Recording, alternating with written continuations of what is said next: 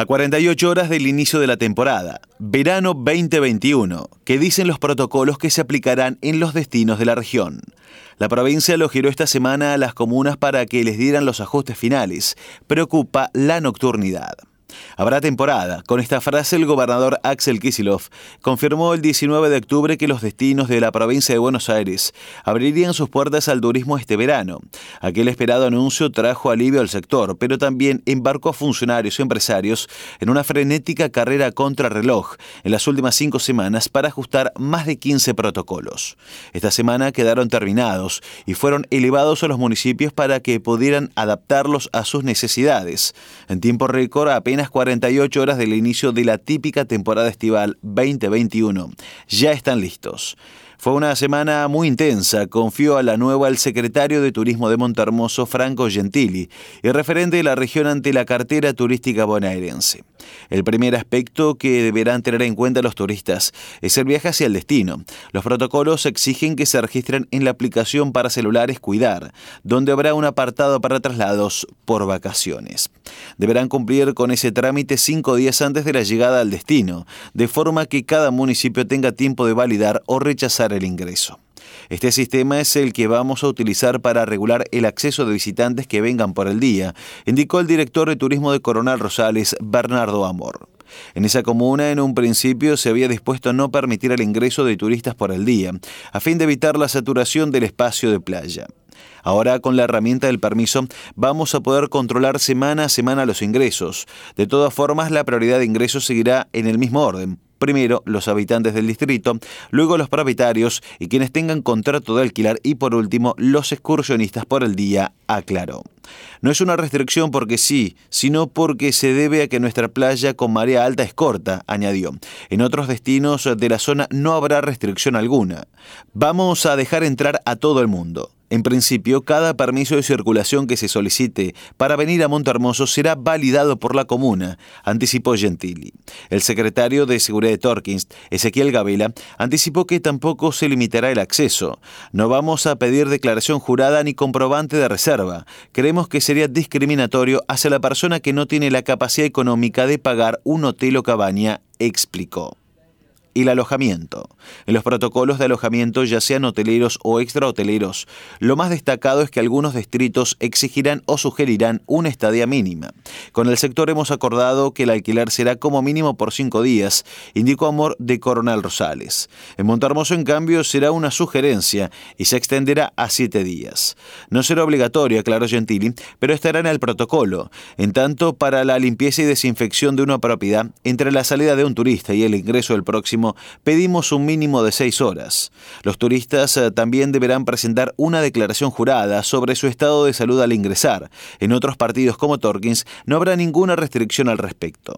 Sería perjudicial para el turista y para el propietario, porque hay familias que tal vez no puedan pagar más de dos o tres días de alquiler, remarcó.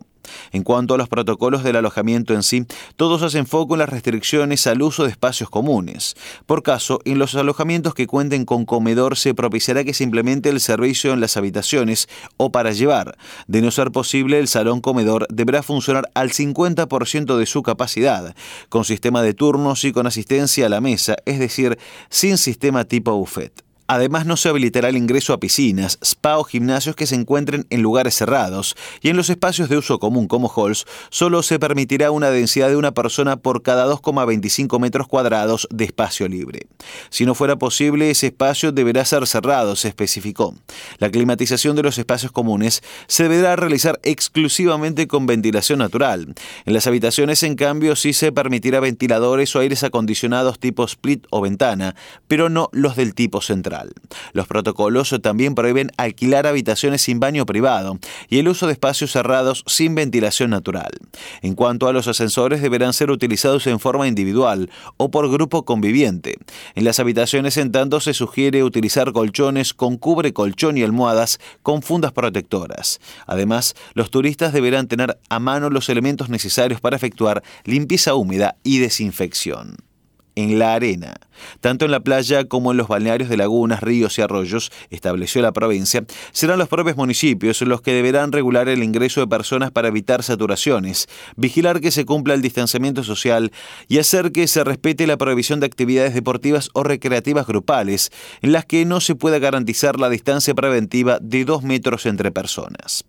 Vamos a tener inspectores para evitar las grandes aglomeraciones y apelar al respecto de las tres medidas básicas, uso de barbijo, higiene y distanciamiento social, indicó Amor. De todas formas, todos los funcionarios consultados por este diario reconocieron que será muy difícil controlar. Ningún municipio tiene miles de inspectoras, reconoció Gentili, así que la clave sin lugar a dudas será la responsabilidad individual.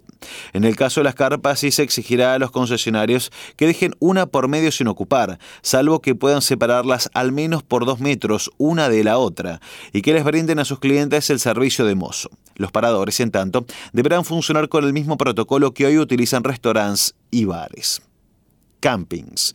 Tras varias marchas y contramarchas, los campings fueron habilitados como una opción de alojamiento. Sin embargo, deberán reducir su aforo al 50% de su capacidad total y no podrán alquilar parcelas lindantes. También se sugirió asignar una mesa, parrillo, fogón para cada parcela. En cuanto a uno de los aspectos más conflictivos, el uso de duchas y baños, se deberá determinar el número máximo de personas que puedan utilizarlos en simultáneo y controlar que se cumpla. Para las duchas además se deberá establecer un sistema de turnos. Se establecerá un control para reducir el tiempo de ducha a 7 minutos. Además se bajará la temperatura del agua para reducir el vapor en el ambiente, indica el protocolo. En cuanto a las piscinas al aire libre, se deberá reducir el aforo y de ser necesario implementar un sistema de turnos. No se permitirá el uso de vestuarios, sectores de juegos ni canchas deportivas la nocturnidad. Desde hace semanas se sabe que los boliches cerrados no serán habilitados, aunque la provincia contempla la posibilidad de que puedan funcionar al aire libre. No obstante, casi no hay locales que cuenten con espacios de estas características en los destinos de la zona.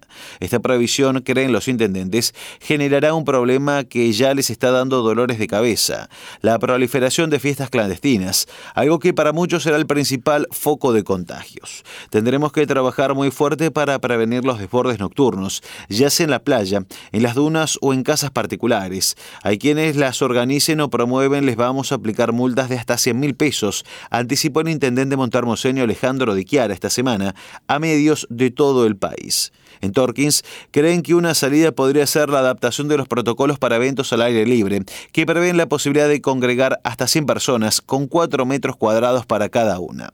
De todas formas, todos sabemos que es muy difícil controlar el distanciamiento social en un ambiente de esparcimiento nocturno, indicó Gabela. Una medida que si está firme es la suspensión de las fiestas populares masivas en los destinos de la zona. Lo que sí funcionarán, y para eso estamos buscando un espacio adecuado, son los espectáculos circenses y shows a la gorra, y también los paseos de artesanos, confirmó Gentili. En algunos destinos además se ampliarán los destinos para la circulación mediante la peatonalización de calles céntricas. En Montes ya tenemos definido que vamos a peatonalizar Faro Recalada y Valle Encantado, desde Macluf hasta Patagonia. Serán unos 350 metros donde los locales gastronómicos podrán ocupar parte de la calle, indicó el titular de turismo. De esta forma habrá más espacio para caminar, se evitarán las aglomeraciones y bares y restaurantes tendrán la posibilidad de instalar en el exterior las mesas que ya no podrán tener dentro de sus locales, agregó. Y si hay un contagio o un caso sospechoso, entre los protocolos que elevó esta semana la provincia a las comunas turísticas figura como un anexo el plan de acción para tratar casos de COVID-19, así como contactos estrechos y sospechosos. Quien presente síntomas, estipula el documento, ya sea en viaje o en su lugar de alojamiento, deberá ser aislado de inmediato y provisto de un barbijo quirúrgico y elementos de higiene respiratoria y de manos. Si necesitara asistencia de alguna persona, esta será recibida en el mismo tratamiento. Luego se deberá llamar a la línea 140 48, a los efectos de recibir las instrucciones respecto del pasajero enfermo y el resto del pasaje, si lo hubiera, para definir el sitio de atención más adecuado. Tras recibir la atención médica, el viajero o turista deberá realizar un aislamiento por los días que corresponda, en caso de ser positivo, o hasta el descarte de la enfermedad.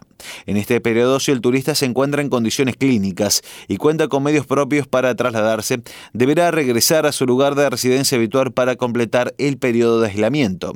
Este traslado deberá completarse en 24 horas. Si el turista no cuenta con los medios o no se encuentra en condiciones para volver a su domicilio, el municipio en que se encuentre deberá alojarlo con centros de aislamiento extrahospitalarios. Los casos no podrán permanecer en hoteles o alojamientos, se aclaró.